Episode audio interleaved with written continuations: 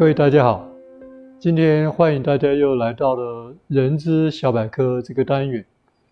我们在前几次的课程里面，已经跟大家提到所谓的目标管理，以及我们也谈到了所谓的 KPI。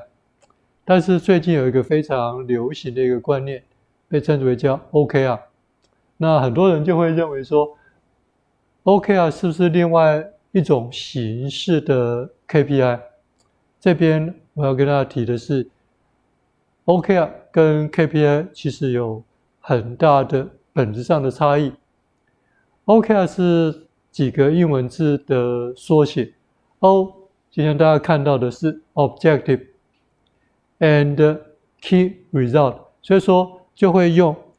O Objective Key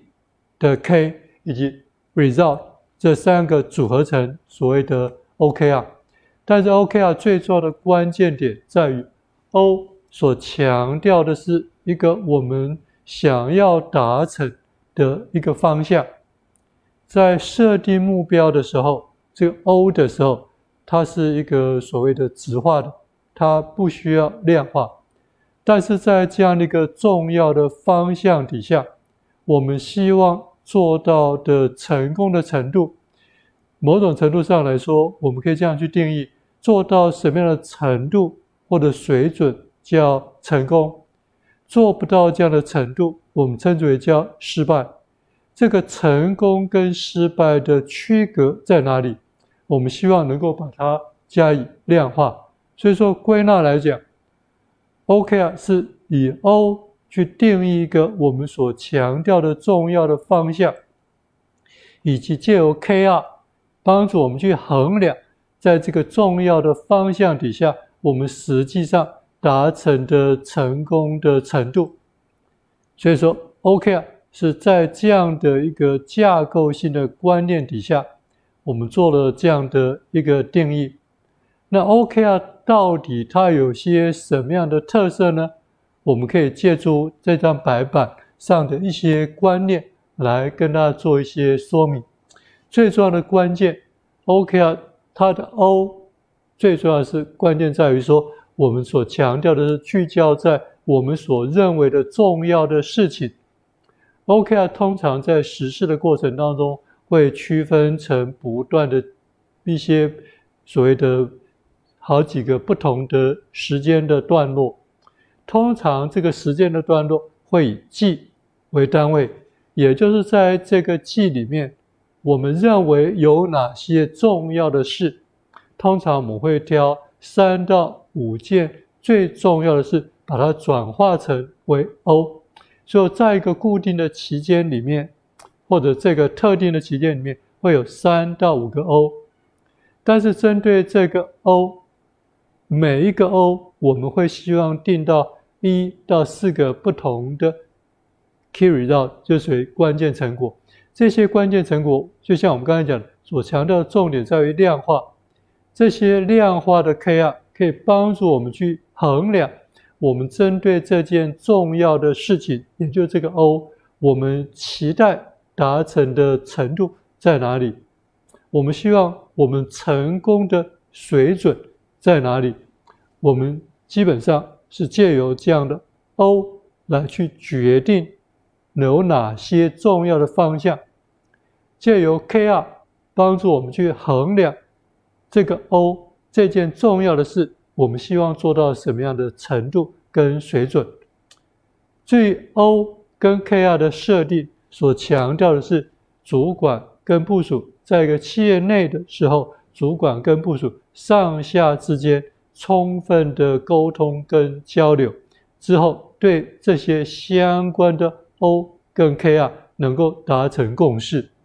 所以 OKR 非常强调的是上下的沟通跟达成共识。这个部分跟我们前面所谈的彼得·洛阿克的目标管理所谓的参与是不谋而合的。另外，OKR 跟我们一般的 KPI 最大不一样，常常会说。传统的 KPI 会流于形式，我们在前面的单元也跟大家介绍过这样的观念。OKR 非常强调所谓的动态管理，也就是跟着事实走。当今天我们外部的环境有所变动，或者是内部的状态，或者是未来发展策略有所变动的时候，我们希望能够随时根据内外在相关因素的变动，能够随时的做更新，也就 OKR 是跟着事实走。这是我们在传统的 KPI 里面常常会发觉，我们每季去检讨 KPI 的时候，当我们发觉检讨 KPI 的时候，发觉它跟真实的状态已经脱节，所以说这个是 OKR 希望能够解决 KPI 的问题。另外，OKR 有一个非常特殊的地方，OKR 非常强调。公司内所有的 OKR 是公开透明的，也就是在公司里面，任何一位主管或者是任何一位员工，只要他自己被设定成他必须订定 OKR，这时候这位需要自己订定 OKR 的员工或者主管，他可以看到其他全公司。任何一位主管以及任何一位需要设定 OKR 的人，这些员工他所定出的 OKR，所以说 OKR 在一个企业里面，所有的 OKR 对所有的主管跟员工需要设定 OKR 的人，它是全面的公开跟透明。这里面公开透明的原因到底是什么？因为在企业内，大家彼此的 OKR 基本上是有一定程度的关联的，因为组织是一个整体，组织是一个需要大家互相沟通协调、团队努力、同心共同来达成这样的目标。所以在刚才讲的团队合作、同心同德的前提底下，大家彼此之间必须要了解彼此各有哪些 OK 啊。彼此之间如何做好最适当的沟通跟协调，那大家可以充分的达到充分的资源。所以说 OK 啊另外一个部分，刚才所提到的就是公开透明。另外一个 OK 啊非常强调所谓的落实跟执行力。OKR 绝对不希望说今天我们所定出的目标会变成是口号、标语，结果流于形式。我们前面在谈到 KPI 的时候，会发觉很多组织的 KPI 在设定之后，通常发生的最大的问题，就是成为口号、标语，大家定出来之后，就变成只是一个文书，只是一个档案，并没有办法真正的被落实的执行。所以就 OKR 来讲，它非常强调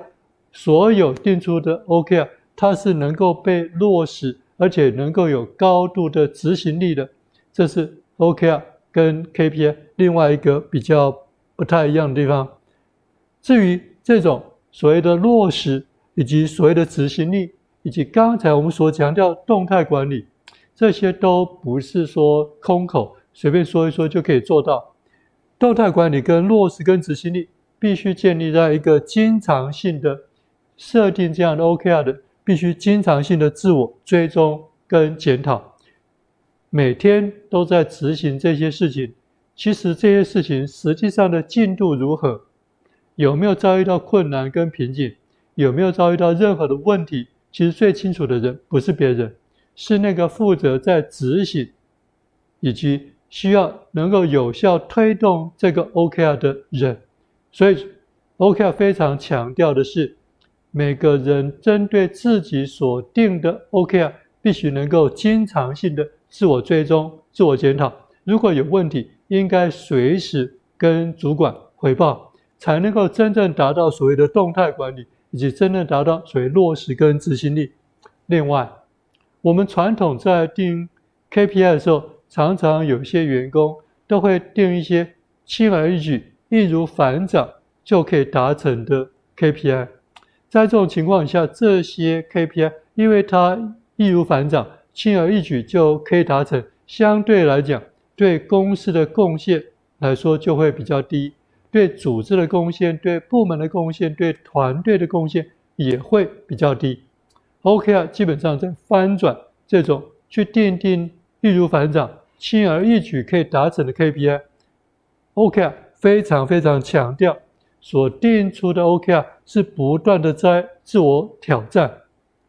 也就特别强调是经由不断的自我挑战，才能够真正的激发出每一个人最大的潜力。所以听到这边，你应该会了解到。KPI 的观念跟 OKR 观念有很多很多不一样的地方。最重要的关键，OKR 强调的是聚焦在最重要的重点。另外，OKR 也秉持了目标管理的精神，非常强调所谓的上下的充分沟通，达成共识。OKR 非常强调所谓的动态管理，OKR 非常强调。所谓的落实跟执行力，这些落实跟执行力是建立在什么样的基础底下？建立在经常性的自我检讨、自我追踪，以及非常强调去设定一个具备自我挑战，而且是能够激发潜力的目标。另外，OKR 也非常强调对所有需要设定 OKR 的主管跟同仁来讲。每一个人的 OKR 对其他所有需要设定 OKR 都是公开透明的。就在这样的一个 OKR 的执行的过程当中，最重要的关键是它会形塑公司另外一种不一样的企业文化，跟 KPI 过去的一些传统的思维是不一样的。这个是今天跟大家介绍 OKR 的观念，以及它虽然也是属于目标观的一种。